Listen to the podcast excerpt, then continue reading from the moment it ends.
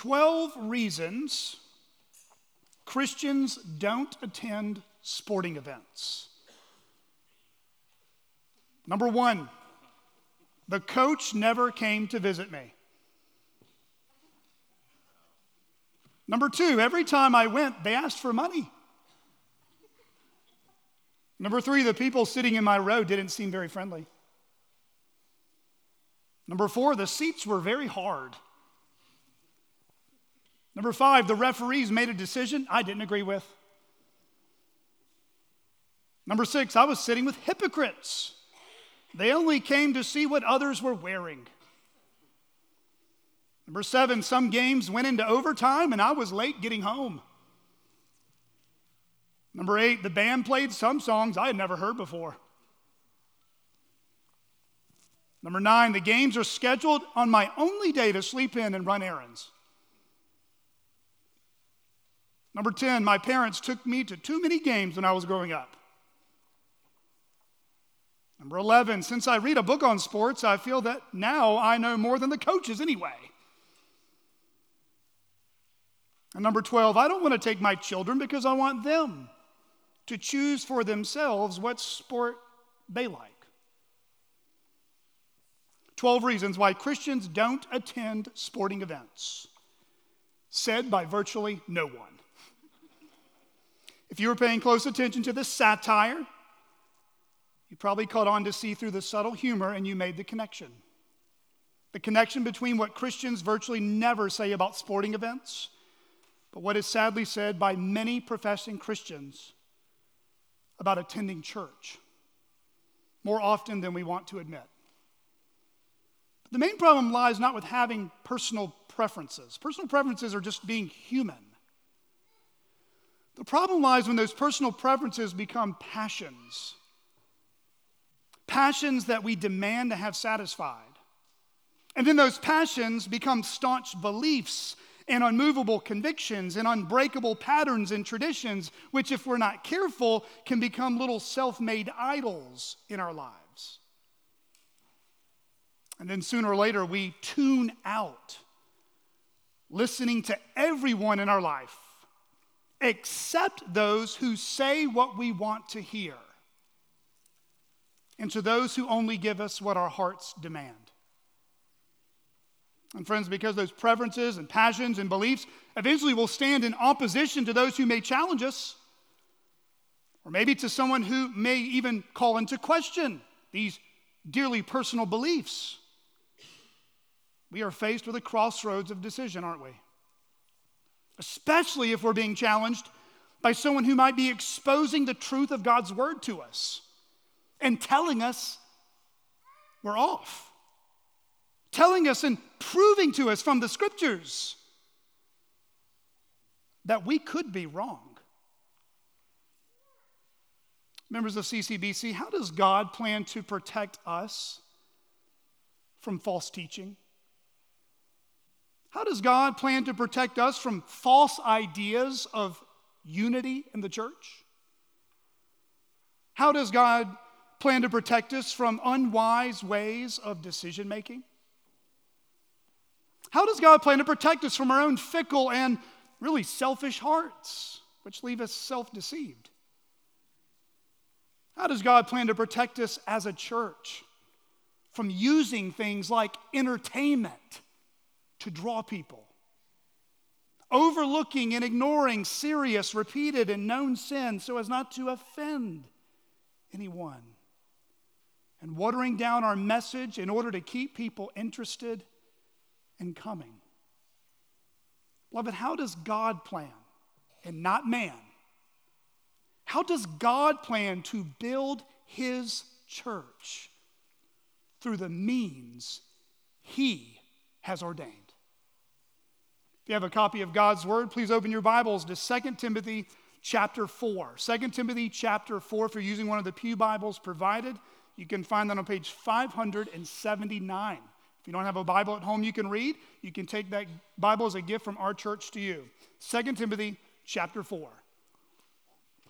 This morning we're looking at the last chapter of Paul's last letter that he would write to his young protege in ministry just prior to Paul's death. Throughout the letters of both 1st and 2nd Timothy, the Apostle Paul has done what every good coach, what every good parent, what every good leader would do for those under his charge. Paul has led Timothy with truth, and he has led Timothy with love. By God's amazing grace and wisdom upon his life, Paul had led Timothy with God's truth and God's love, which had a profound impact on Timothy's life. Paul's appealed to Timothy verse by verse out of a heart of love for him, loving him and leading him by setting a virtuous example before him, as if Timothy was his own beloved son. Because Paul loved him, he reminded Timothy of gospel promises that he's already known, but Timothy would need to be refreshed by them to stay encouraged, especially during times of hardship and suffering. Uh, Paul also had thoroughly taught Timothy everything Timothy would need to know about church ministry and everything else that comes with it. Paul taught Timothy the overall job description of a pastor, as well as the joys and the challenges of being a pastor. And within these two letters of 1st and 2nd Timothy, uh, Paul would usher warnings for Timothy to heed too. Warnings for his own personal walk with Christ, but also warnings to others in his church that Timothy was called to shepherd. Sheep that would need ongoing teaching, ongoing leadership, ongoing protection under his oversight. But there would also be wolves that were disguised in sheep's clothing, sneaking into the church. And those wolves, Paul would tell Timothy, need to be confronted corrected, exposed, removed, and avoided in order to protect the church from sinful division and mass confusion. Uh, Timothy had an amazing discipling experience, didn't he? I mean, who wouldn't want the Apostle Paul as your kind of, you know, small group leader, right? What are you doing this week? Well, been in jail, seen a bunch of people saved, I almost died. How was your week? Timothy had been given a premier theological and pastoral education by Paul, and it was truly an amazing impact that one life set on fire for Jesus made in another person's life for the glory of God. However, Timothy's greatest lessons would not come by merely what he learned in a classroom or from a workbook. No, it would come from watching Paul's life. Paul's own example before young Timothy of what Paul went through, and he still trusted Christ, even amidst all the suffering he experienced for the cause of Christ. And that's precisely what we learned last week in 2 Timothy 3 10 to 17.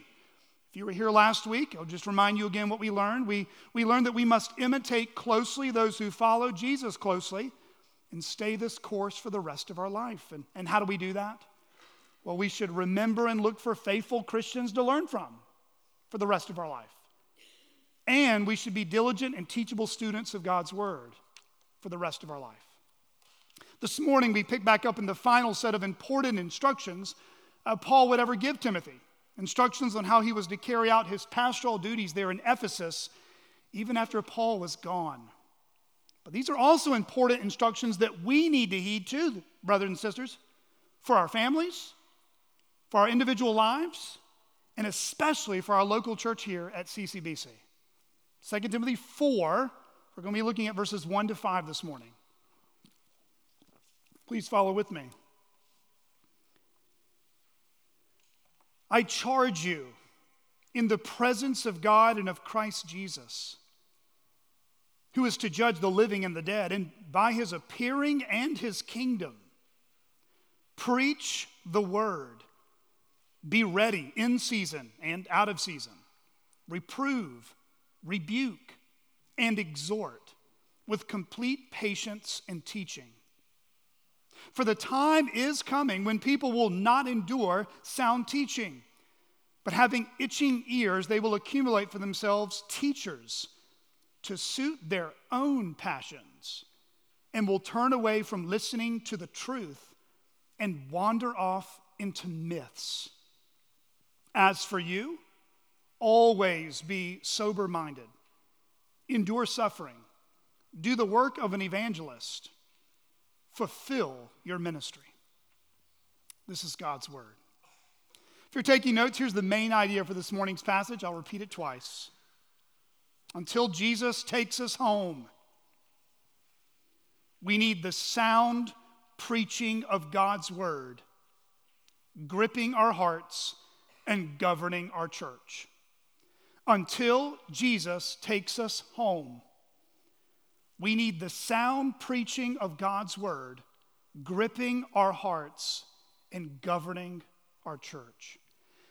Have you ever heard someone say, if you don't remember anything else I tell you, please don't forget this one thing? Don't forget this one thing from the grocery store. Don't forget this important date on the calendar. Don't forget this one bill we need to pay before we leave town. Well, friends, that's exactly what Paul's doing here with Timothy in these last task to complete section for Timothy. Here we see Paul largely just reiterate in one way or another what he had already told Timothy in other places in Scripture. But this time, Paul uniquely heightens the urgency of Timothy's calling from God. He raises his voice, he raises the stakes by bringing to Timothy's mind someone far greater than Paul that Timothy would have to answer to. That Timothy would have to give an account for for the life he lived and the ministry he carried out. And who is that someone greater than Paul? It was God and his son, Jesus Christ. Look at me in verse 1. I charge you. Literally, Paul says, I solemnly testify to you. The, the, word gives the idea of someone bearing witness in a court of law. In other words, this is a serious and solemn exhortation. Paul says, I charge you in the presence of God and of Christ Jesus, who is to judge the living and the dead, and by his appearing and his kingdom. Friends, before we see the nine different imperatives, the nine different commands, the nine different tasks to complete that Paul had given Timothy to do, Paul saw it absolutely necessary to sear into Timothy's mind two irrefutable and inescapable facts. Fact number one God is always present. God is always present. Fact number two Jesus Christ will judge everyone. Jesus Christ will judge everyone. First, consider that brief phrase Paul uses I charge you in the presence of God. Or it could literally be translated before the face of God. It's a Latin phrase that some theologians have used all the way back from Martin Luther in the 16th century, around the Reformation. A Latin phrase often coined as coram deo. Who's ever heard of that? All the Presbyterians raise their hands? And Ligonier fans? And Reformed Baptist? And the rest of you are going, I'm not sure about that one. Coram Deo, C O R A M space Deo, D E O. You might say, what does that mean? The phrase literally refers to something that takes place in the presence of or for the face of God. It means to live, coram deo, is to live one's entire life in the presence of God, before the face of God, under the authority of God, to the glory of God. R.C. Sproul once said, quote, to live in the presence of God is to understand that whatever we are doing and wherever we are doing it, we are acting under the gaze of God. God is omnipresent. There is no place so remote that we can escape his penetrating gaze. Paul speaks both of the omniscient eyes and omnipresent nearness of God by saying what we already know as Christians, right? That's kind of like Christianity 101. God is everywhere at all times, He knows everything there is to know. And yet we can forget that, can we? God sees, everything. God hears everything. God knows everything. No human being can fully escape God's sight. No one. We can play hide and go seek with our friends and be really good at it, but we can't with God.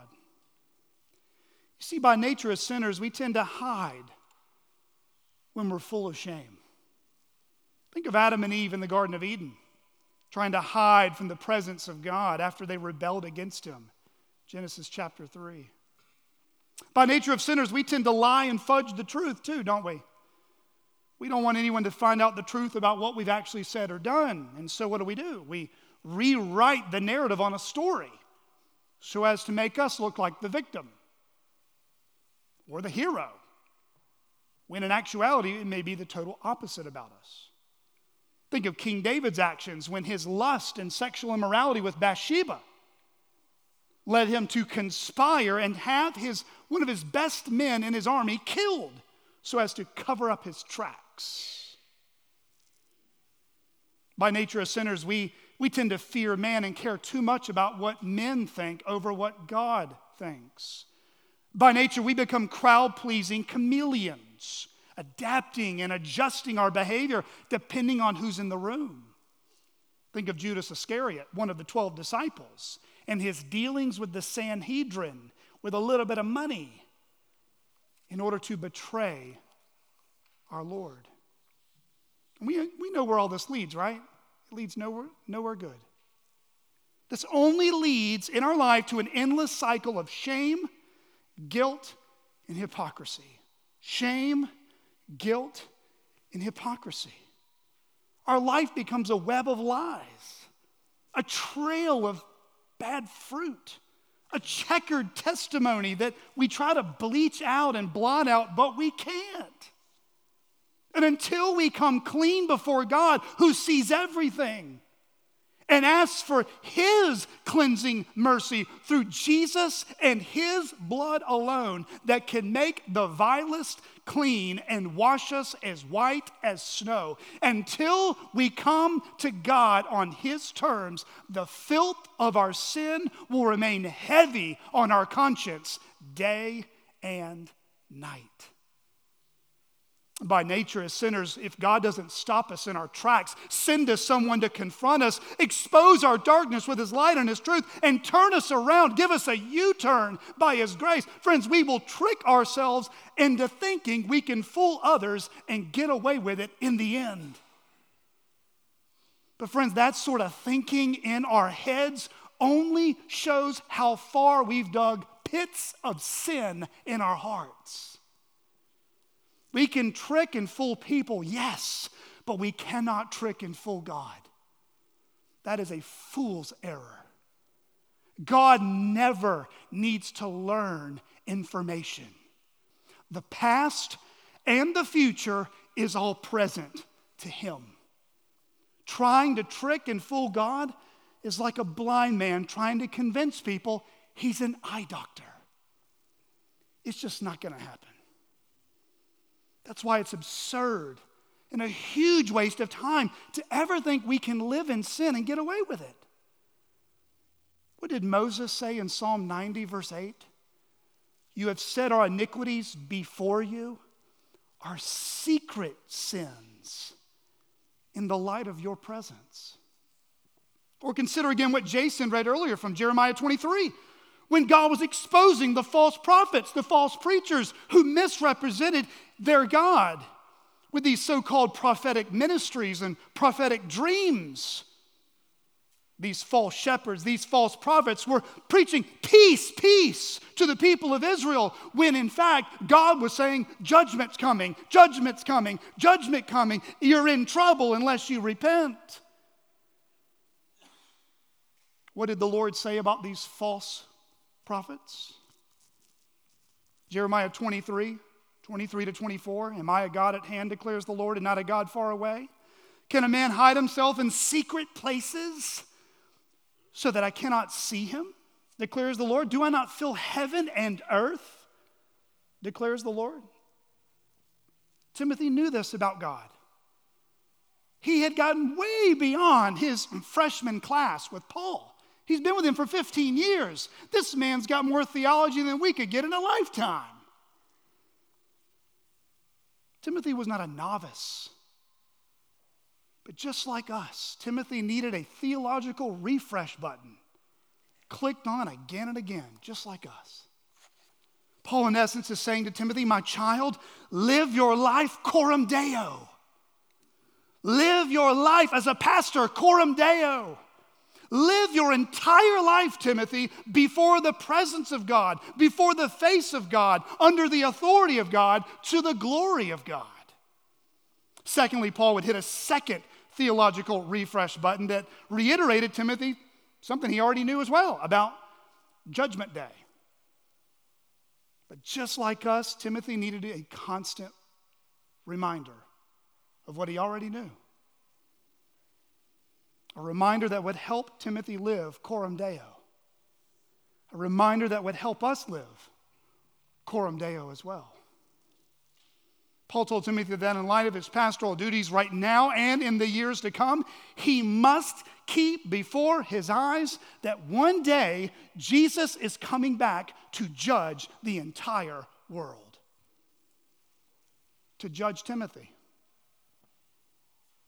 to judge his congregation, to judge the whole town of Ephesus, to judge the whole Mediterranean world to judge all 7 billion people alive now and every human being that has ever lived.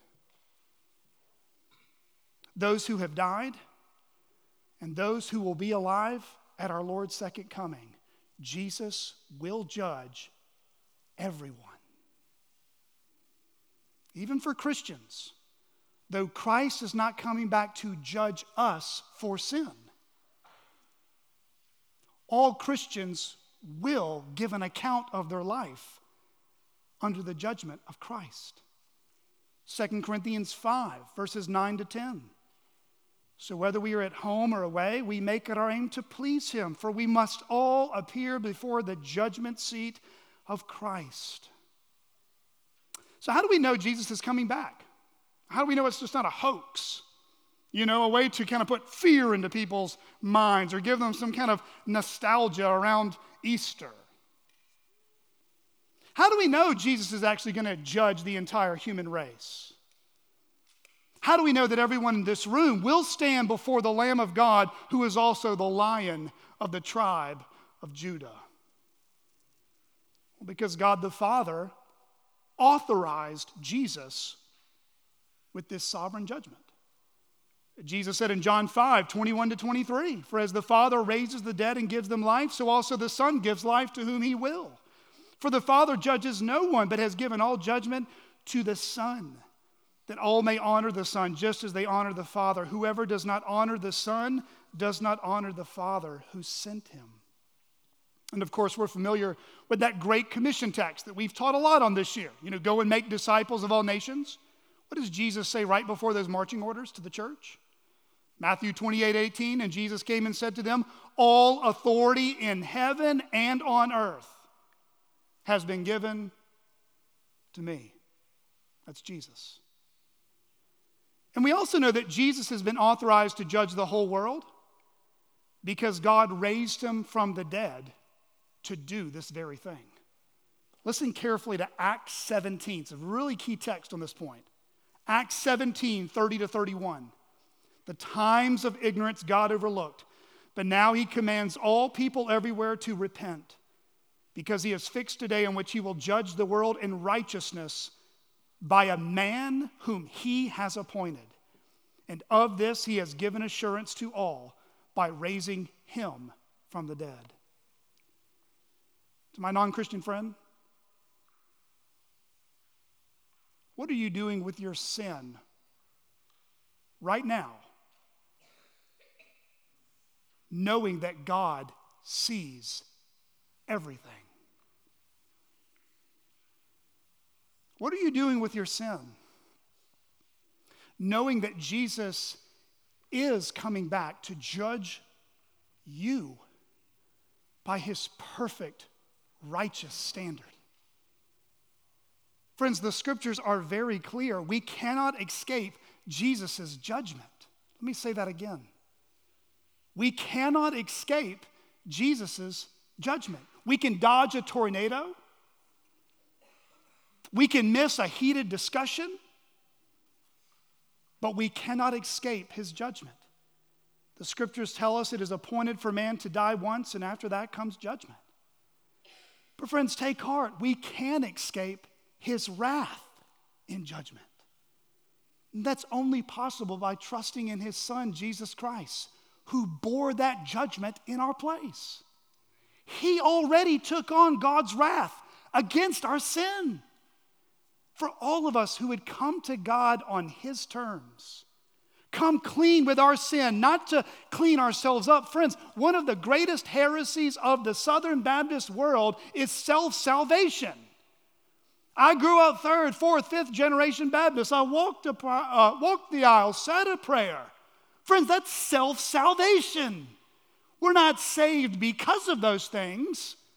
God may use means and He uses circumstances, but we're all saved by the same Spirit, by the same grace, looking to the same Lord, adopted by the same Father. The triune God does not need us to save His people. Oh, friends, Jesus Christ and His blood can make the vilest clean, and His blood alone can wash us as white as snow. There is only one of two choices we all have.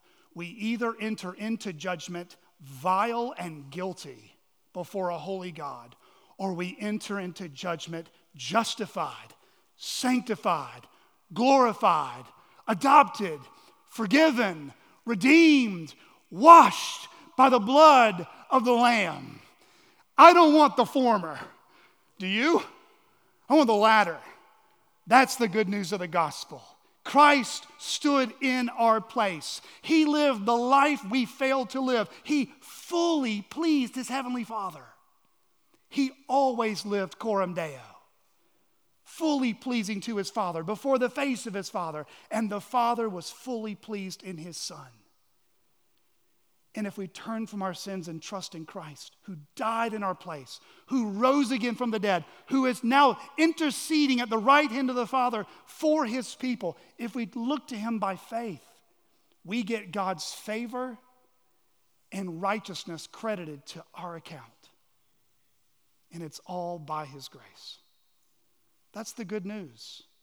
Jesus said in John 5 24, Truly, truly, I say to you, whoever hears my word and believes him who sent me has eternal life. Present tense. He does not come into judgment, but has passed. Past tense with present and future implications from death to life. Fellow Christian, how are you doing lately with keeping those two facts in mind that God sees everything and that judgment day is coming? How are you doing? In a given week, keeping these two facts on the dashboard of your life God is present, and Jesus will judge the whole world. How are you doing keeping these on your mind as you raise your kids? How are you doing in keeping this on your mind when you're discipling other believers, evangelizing unbelievers, enduring suffering, waiting on God for answered prayer, leading and serving your spouse, working in your job, what you talk about with your friends, what you look at on the internet? Friends, how much are we thinking about God sees everything and Jesus is going to judge the world? Brothers and sisters, pray that God would stamp these facts on our eyeballs. Pray that He would charge our hearts so that we might charge one another, just like Paul did to Timothy, with seriousness and sobriety when we're forgetting these soul saving truths in our life. Here, Paul raises the stakes for what Timothy must understand about his Christian witness, but also about his pastoral duties before the face of God. And now Paul writes a summary job description for what Timothy must do, regardless of how people respond to his ministry. a job description of what Timothy must do to endure and remain faithful, even if others bow out and become faithless around him. Beginning in verse 2, he lays forth five commands that are all related to one another. You might be asking, what are those five commands? Before the face of God, under the authority of God, and for the glory of God, Timothy was to number one, preach the word. Preach the word. Herald the word. Proclaim aloud the word.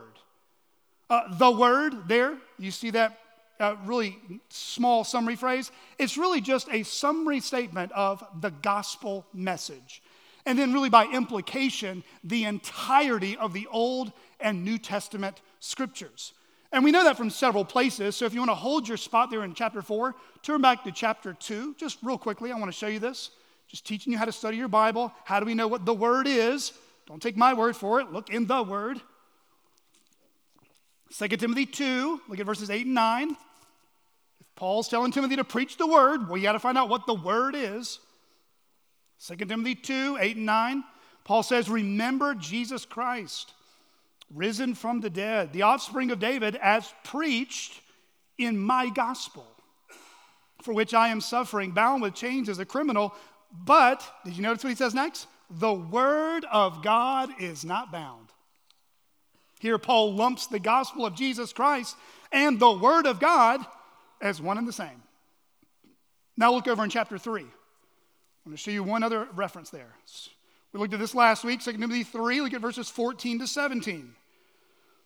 Paul says, But as for you, continue in what you have learned and have firmly believed, knowing from whom you learned it, and how from childhood you have been acquainted with the sacred writings, which are able to make you wise for salvation through faith in Christ Jesus. What are the sacred writings? Look at verse 16. All scripture is breathed out, and here's the phrase you need to circle or underline by who? by God and profitable for teaching, for reproof, for correction, and for training in righteousness, that the man of God may be complete, equipped for every good work. Paul recharges Timothy's batteries here by pointing to the people who taught him the scriptures, which made him wise for salvation through faith in Christ. The very same scriptures that he just said are breathed out by God. Again, it's just another way of saying the Word or the Word of God. The word for preach here is kerusso. And it means a message that is to be heralded, not whispered, publicly proclaimed, not ashamed, announced, not assumed, with gravity and authority. Preaching, therefore, is not a lecture.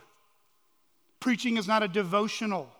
Preaching is not a dialogue with two friends. No, preaching is the weighty and worshipful proclamation of the Word of God in the presence of God with the aim to convict, to convert, to equip, and to transform its hearers.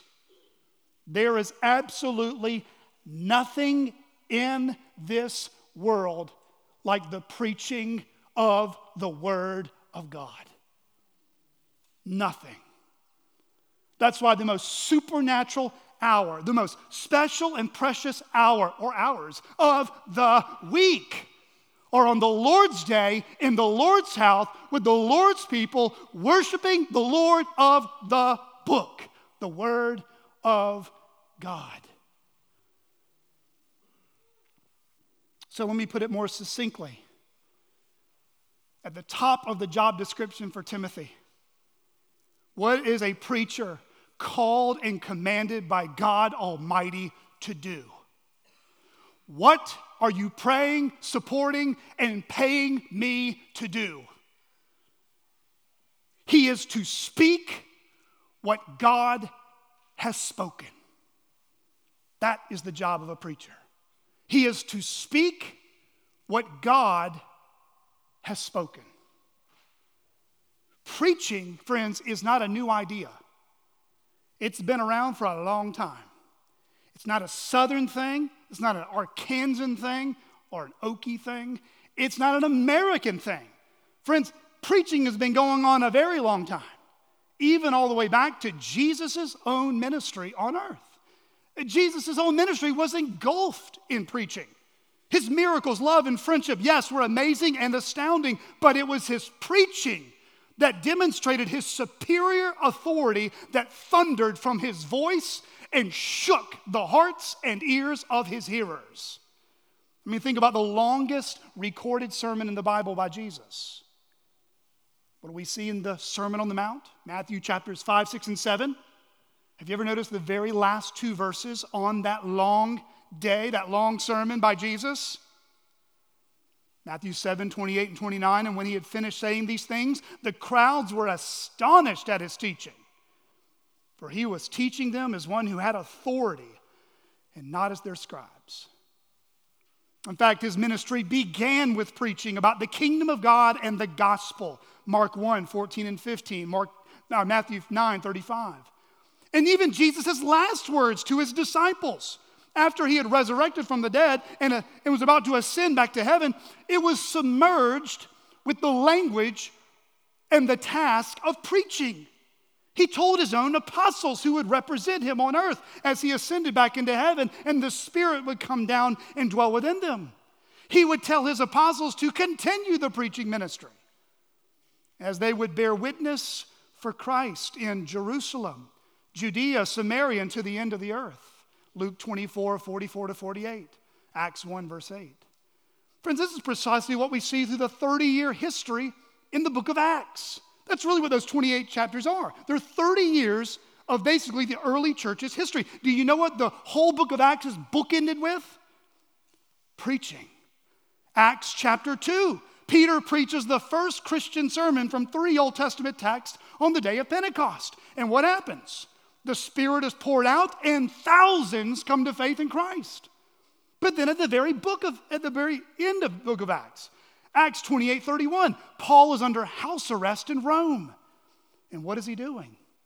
Proclaiming the kingdom of God and teaching about the Lord Jesus Christ with all boldness and without hindrance. Friends, it wasn't just for the apostles, too. It wasn't just the apostles who were tasked with proclaiming, evangelizing, and spreading the word.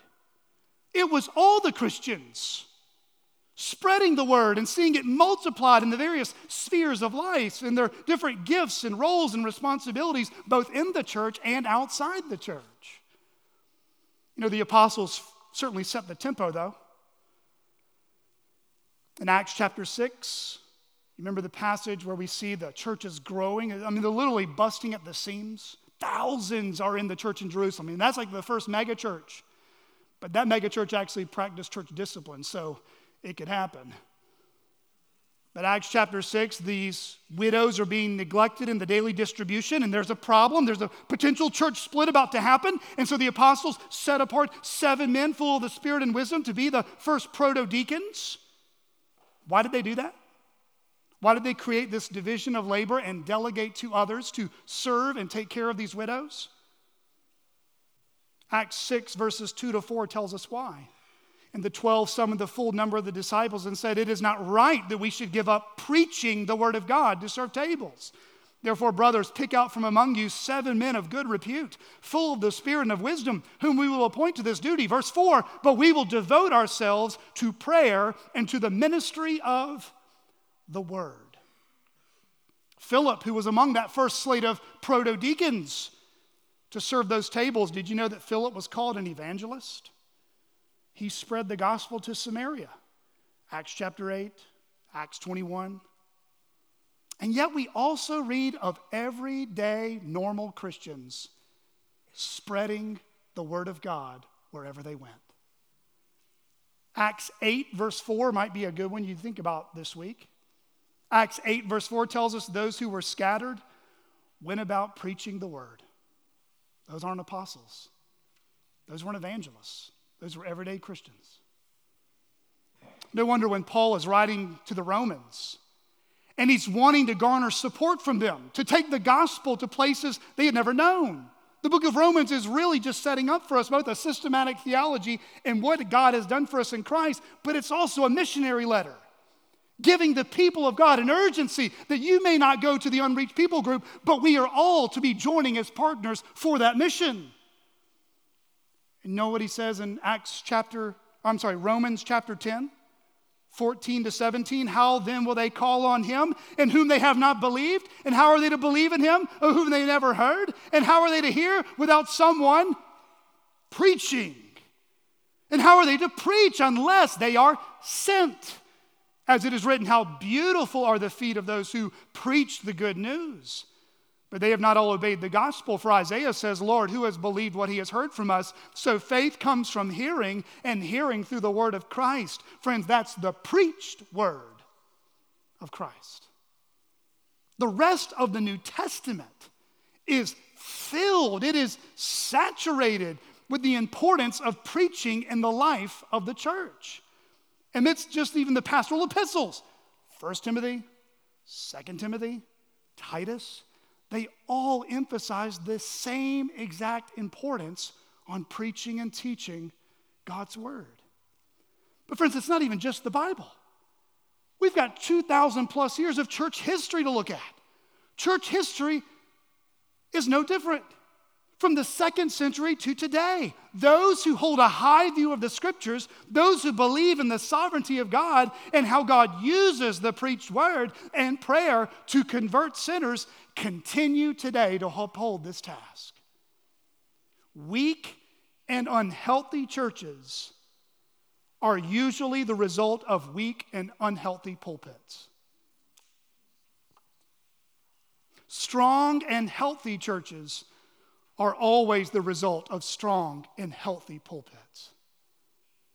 That's why every church where you find the Word of God preached with power, with authority, with clarity before the face of God, it will be most acutely felt by its hearers that God is among us.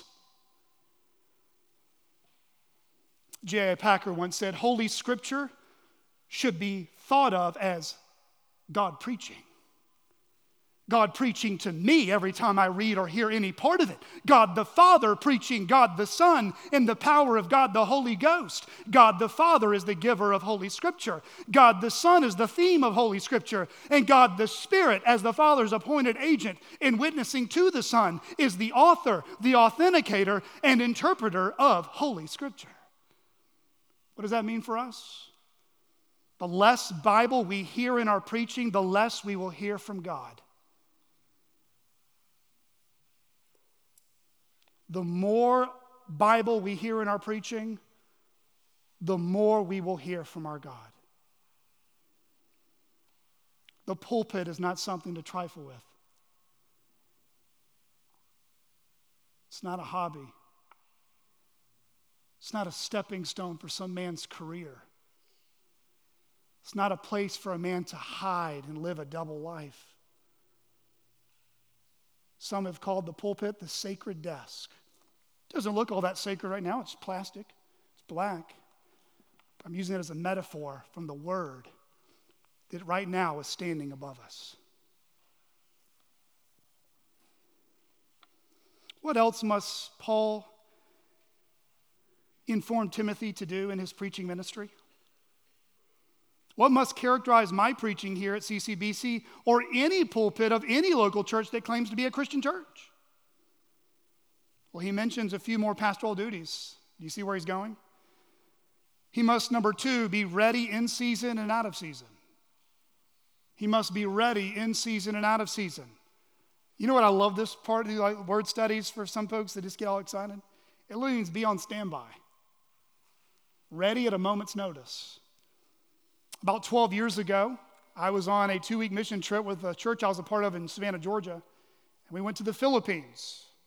It's a long ways away from Savannah, Georgia. Let's just put it that way 30 hours of travel in a third world country in the middle of the jungle. Or at least that part of the jungle was third world country. I remember getting on the back of a jeepney. They thought I played in the NBA, not because I was good, just because I was tall. And I was on the back of the bus and I stood out, and Pastor Johnny looked at me and said, Hey, Brother Blake. I said, What's up, Pastor Johnny? Hey, you want to preach? I said, uh, When? Yeah, sure. In 15 minutes. Really? What am I going to preach on? Whatever you want. So I'm going, How long's this bus ride? So, in the midst of about a 30, 30 maybe 30 minute bus ride on, in the jungles, I get off and I'm like, I'm just going to preach my quiet time. And that morning, I was in Mark 10 with a rich young ruler. Here I am as a middle upper class white dude from Georgia in the middle of a jungle with people who lived in mud huts, sitting there listening to me preach on the rich young. Well, one thing I will be sure of is I'm glad I had a quiet time that morning. I had to be ready at a moment's notice. But the emphasis here is not just being ready at a moment's notice. Did you notice he says, be ready in season and out of season? That means every circumstance, every season of life and ministry, God throws at you, Timothy. God throws at you, preacher. You must be ready to deliver the word. That's when your weeks are great and your weeks are terrible when people love you and when people hate you, when people say kind things about you and very unkind things about you. That's why he says in season and out of season. In other words, when hordes of people are coming to your church, hungry and excited to hear you preach the word, preach it. And when people are starting to leave the church, unhappy, grumpy, discontent, angry, or simply disinterested in hearing the word preached by you, a man called of God to this solemn task must preach with the same level of carefulness, faithfulness, and commitment, regardless of how many bodies are in the building. Friends, I have preached in front of a thousand people before, and I have preached in front of 12 people before. It's not the number that matters, it's souls that need Jesus. And that's why this text always stays on my mind. Be ready in season and out of season.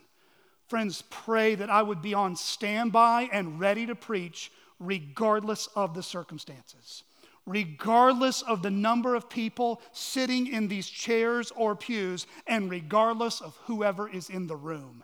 Preach the word.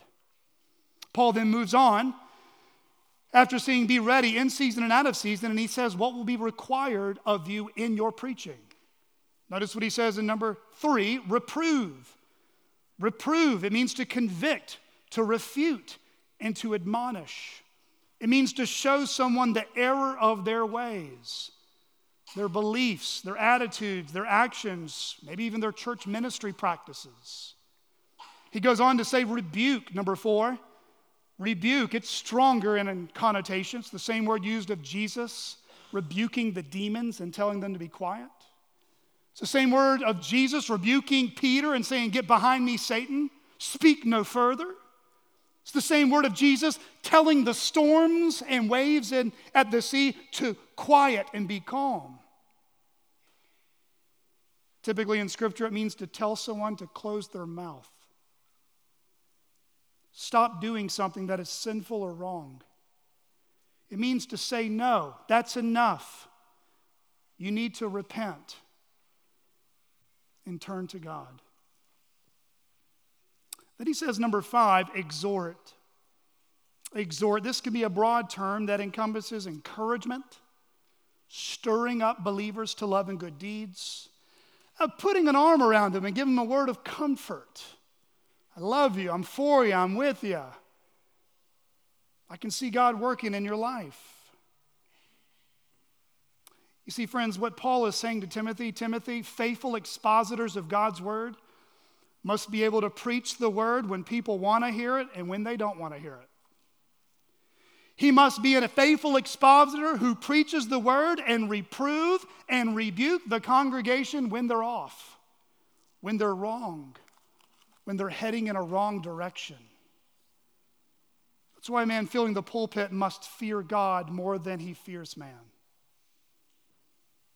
He must fear God before anyone else in his life. He must be more concerned about his people's holiness before God than even their happiness with him. Did you hear that? you should want out of your pastor and elders our desire to see you presented as holy and above reproach before Christ on the last day more than your temporary happiness or unhappiness with us. Because on that day, it will not matter what you feel about me. On that day, it will be matter what Christ says about you. Jesus said some hard words about man pleasing preachers who stay away from the hard stuff. Lowly and meek Jesus said this. Luke 6 26, Woe to you when all people speak well of you, for so their fathers did to the false prophets. You know what marks a false prophet or a disqualified minister of the gospel from the Old and New Testament? It's very clear. You give people what they want, but not what they need. You say peace, peace when there is no peace. You say just let bygones be bygones, but you sweep sin under the rug and don't deal with it. William Gurnall gives his observation to why so many pulpits today lack reproving and rebuking components, both in his day and in our day. Listen to what he says Preach without the fear of man. There is nothing more unworthy than to see people bold to sin and the preacher afraid to reprove them. Preach with a good conscience. Keep a clear conscience. He cannot be a bold reprover who is not a conscientious liver. Such a one must speak softly for fear of waking his own guilty conscience. Unholiness in the preacher's life either will stop his mouth from reproving or the people's ears from receiving. Oh, how harsh a sound does a cracked bell make in the ears of its auditors. Members of CCBC, one thing you can pray for me. Some of you already do this. If you want to know how you can pray for me, pray that I would fear God. Pray that I would have boldness to speak what God has spoken. Pray that I would live with a clear conscience. I'm a sinner just like you. I am tempted to sin just like you.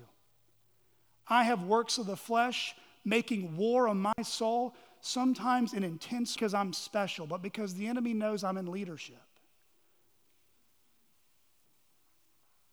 You and I need Jesus together. And we need to help one another make it home to glory. Please pray and continue to pray. Martyn Lloyd-Jones once said this of Jesus Jesus never changed his gospel to make it suit people, changed people to make them fit his gospel. But preachers should also encourage the saints in sermons too. Men and women will not be won to the truth by simply scolding them. No one will be persuaded to repent by intimidating them. Rebuke what is preached and taught in the pulpit, and it must be advocated by the members in the pews, being protagonists and advocates who are encouragements to the body of Christ. Even amidst all the corrections and rebukes Paul offers parents your letters, he normally bookended those letters with words of affirmation and love. Parents, you already understand this with your kids, right? If your home is filled with correction and no's and stop it's and not nows and nevers, and that's it, we'll have a very well tidy house, but it'll be drudgery. But if our kids know we love them, even while upholding boundaries, and encourage them twice as much, friends, in our homes and our churches, will thrive. We need correction, we need reproof, and we need encouragement. Responding to the reproofs and rebukes God has brought in your life. God's way. How are you doing in responding to things God's bringing up through His Word, through the preached Word, through the read Word? How are you doing with that?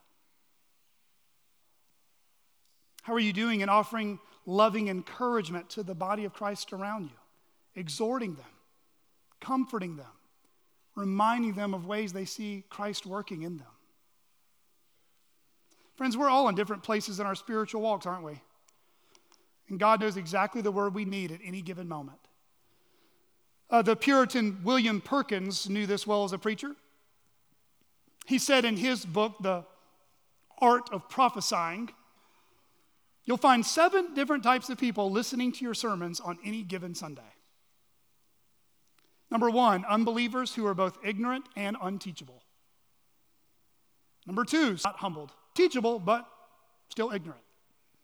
Number three, some who have knowledge but are not humbled. Number four, some who are humbled. Number five, some are believers. Number six, some are fallen. And then he just kind of concludes there in verse 10 it's just a mingled people. Friends, that's why Paul concludes there in verse 2 with a type of persistent long suffering and perseverance that sound teaching requires. If Timothy's going to be effective over the long haul in the Lord's service. Did you notice what he says there at the end of verse 2? With complete patience and teaching. One word of advice for everyone, including myself. People can change, people do change, and people will grow by the grace of God. But spiritual growth is often very, very slow. Pray that God would make each one of us relentless in our commitment and resolved God in forbearance with other people's weaknesses and sin. Hasn't God been, pa- been patient with us? We should show the same to others. People want to Paul makes it clear to Timothy that pastors must preach the word regardless if people want to hear it or not. People's feelings, opinions, or interests do not dictate the pulpit. God's word does. But Paul also had to convey a sad reality that was true in Paul's day, in Timothy's day, and boy, it is true in our day. Friends, not everyone will be for you. Not everyone will be for your church, for your family, for your ministry, and not everyone will be for sound preaching over the long haul. Look at me at verses 3. When people will not endure sound teaching, but having itching ears, they will accumulate for themselves own passions and will turn away from listening to the truth and wander off into myths. Here, Paul envisions a time, uh, pretty both in the future and really, that people in his congregation will not endure. They will not tolerate, they will not put up with, they will no longer be pleased with sound teaching. But why? Paul says they will find teachers, they will seek out preachers who will tell them what they want to hear and give them whatever their hearts desire. Ear ticklers, Paul says. Pastor, do you know any ear tickler preachers? Pastor confession time. And know who that is? When I was 19 years old, I was introduced to Joel Osteen. You don't have to raise your hand to know who that is. I would hope you don't, but we are in confession time, so this is for sure with his wife Victoria at Lakewood Church. Get all the scare quotes down, please. In Houston, Texas, being a more naive TV. That led me to buy his book from Walmart that had come out, Your Life Now. After reading it, I bought a few copies to give people. I began quoting Joel Osteen, sharing the book with some of my friends about Joel Osteen, why I liked his stuff. My. But even as I read his book and listened to his sermons, in the back of my mind and in the bottom of my young, naive 19 year old Christian soul, I knew something wasn't right. The book had little mentioning of sin little mentioning of God's wrath, almost no mentioning of repentance, dying to self, suffering for Christ, and carrying your cross. There was a whole lot fulfilling my dreams if I only have faith enough to believe God did good to me. I was going through intense, eternal problems in my life where I needed encouragement. And in God's providence, in His mysterious providence, I was exposed to that man's ear tickling ministry. Why was it so appealing? Why did I buy the book, read it, and talk about it, take the bait, hook, line, and sinker? I, because he spoke what I wanted to hear. He promised me whatever my heart desired. But, friends, it's not only what a man preaches that is the only thing to Then he or evaluate.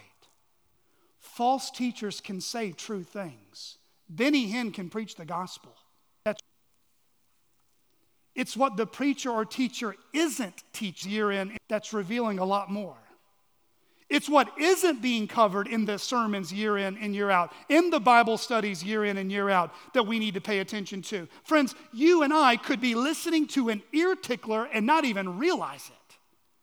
You could be a member of a church for years, a well known church, a well respected church, for even decades under a nice man who said true things, but deliberately neglected the heavier and more controversial passages that are inspired of God. That's John 4 1. To test the spirits to see whether they are from God or not. 1 John 4 1. We're called to be diligent Bereans who study and examine everything we hear with the scriptures, Acts 17. Friends, why is it so important that every Christian show discernment with who we listen to? Why is it so important for members of this congregation to hold a high view of Scripture and a holy reverence for the pulpit? Because without it, God's glory. Without it, we're not being reproved, rebuked, corrected in accordance with the Word to show us our need for Christ. Without it, the Word of God Without the Word of God being preached with authority over our lives, all we're hearing is the words of men. And that's spiritually dangerous, folks. And that's precisely what marks a false teacher, a false prophet, or an ear tickler who's disqualified from the office.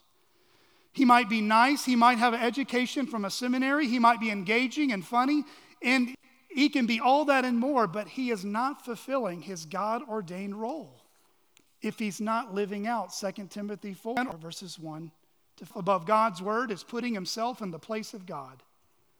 After all, the church has not brought the word of God into being, it is God's word that has brought the church into being. Friends, this is a subtle downfall, isn't it? To no longer want to hear sound teaching, to no longer tolerate it, bear it up, or even want it.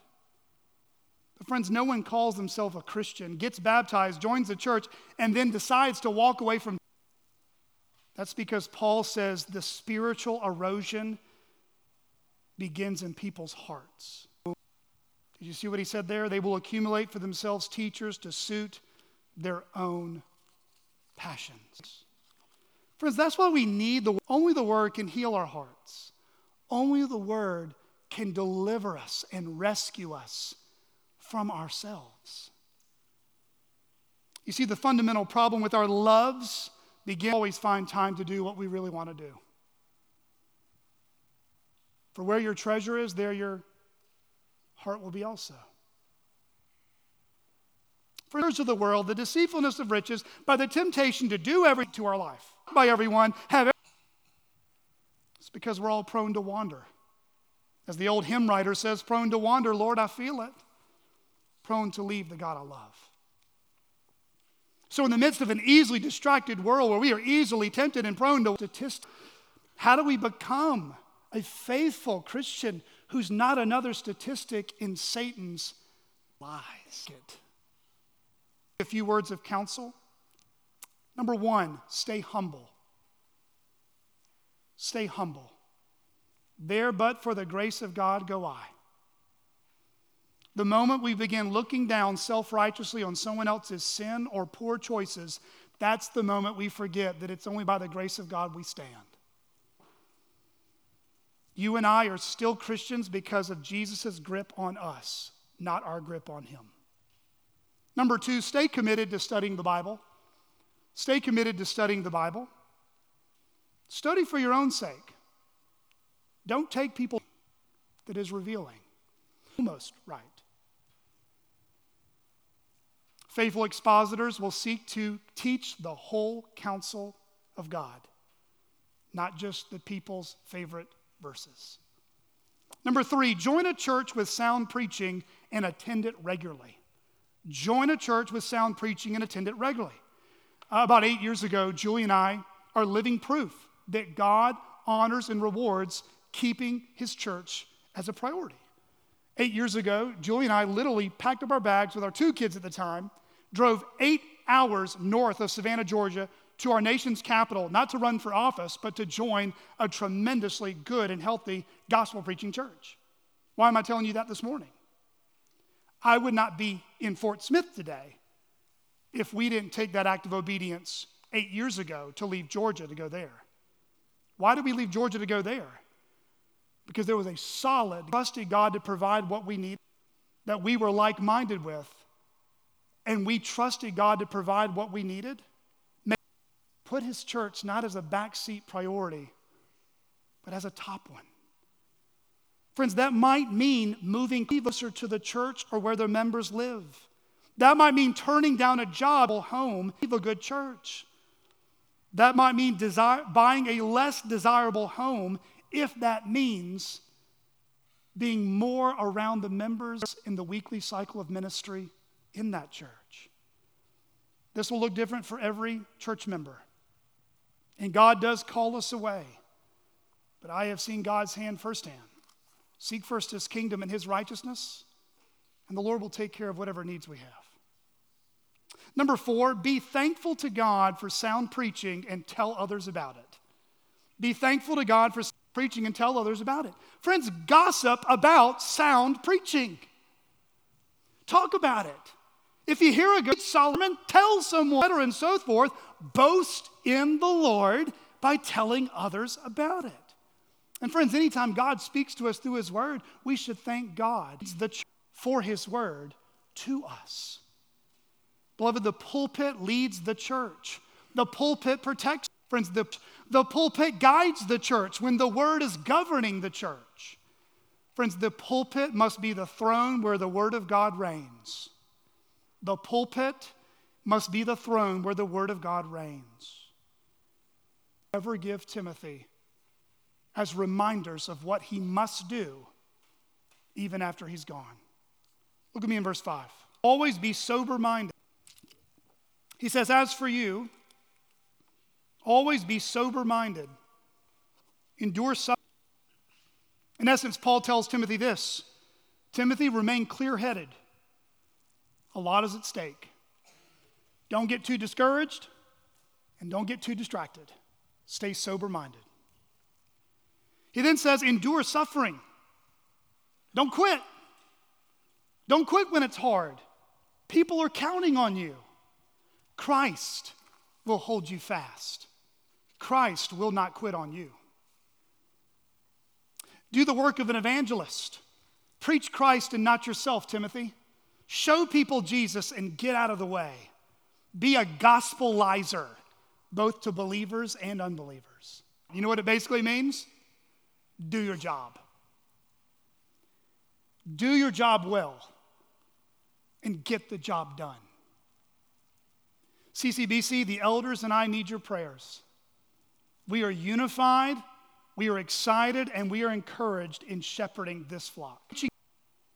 But we do need it is hard work. Kent Hughes says you must preach the word in its historical setting and in the context of the whole Bible, making the appropriate biblical connections and discerning all the ways it is a revelation of Jesus. That is why you must perspire in the study and sweat in the pulpit. Well, I've got that last part taken care of.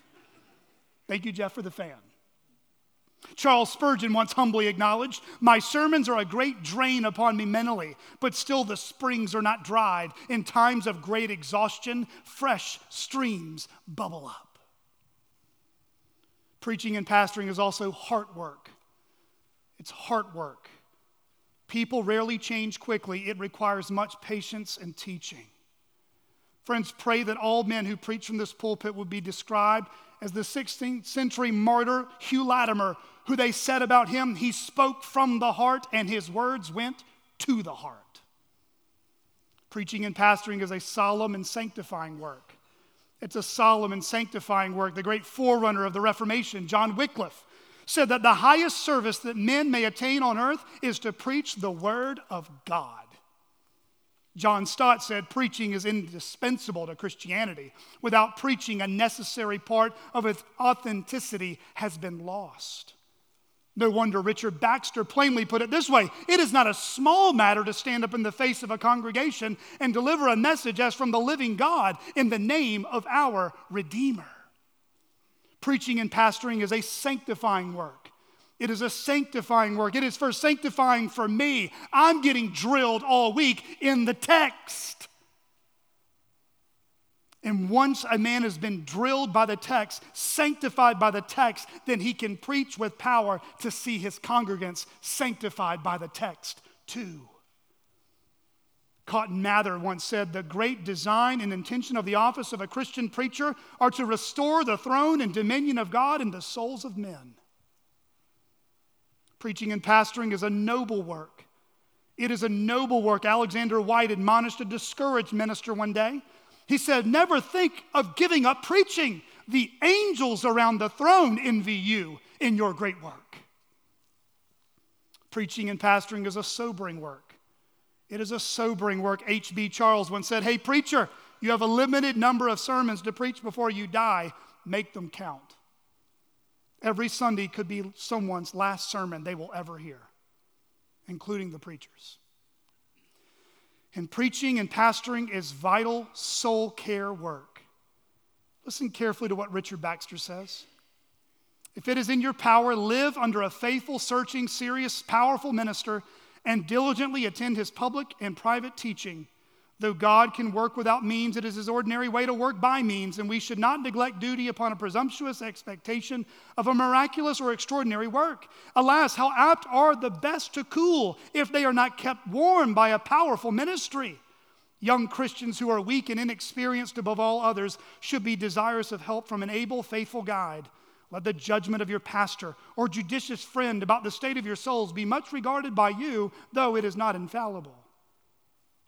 Friends, regardless of who you are and where you're at today, hear those last exhortations from Paul to Timothy to you. Always be sober minded. Keep a clear head about yourself. Endure suffering. Don't quit. Jesus won't quit on you. Do the work of an evangelist. Preach Christ not yourself fulfill your ministry. Do whatever job God has given you to do. And do it well and get the job done.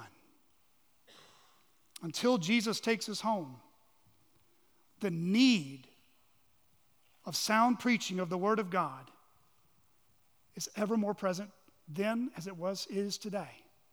We need it gripping our hearts and governing our church. Let's pray.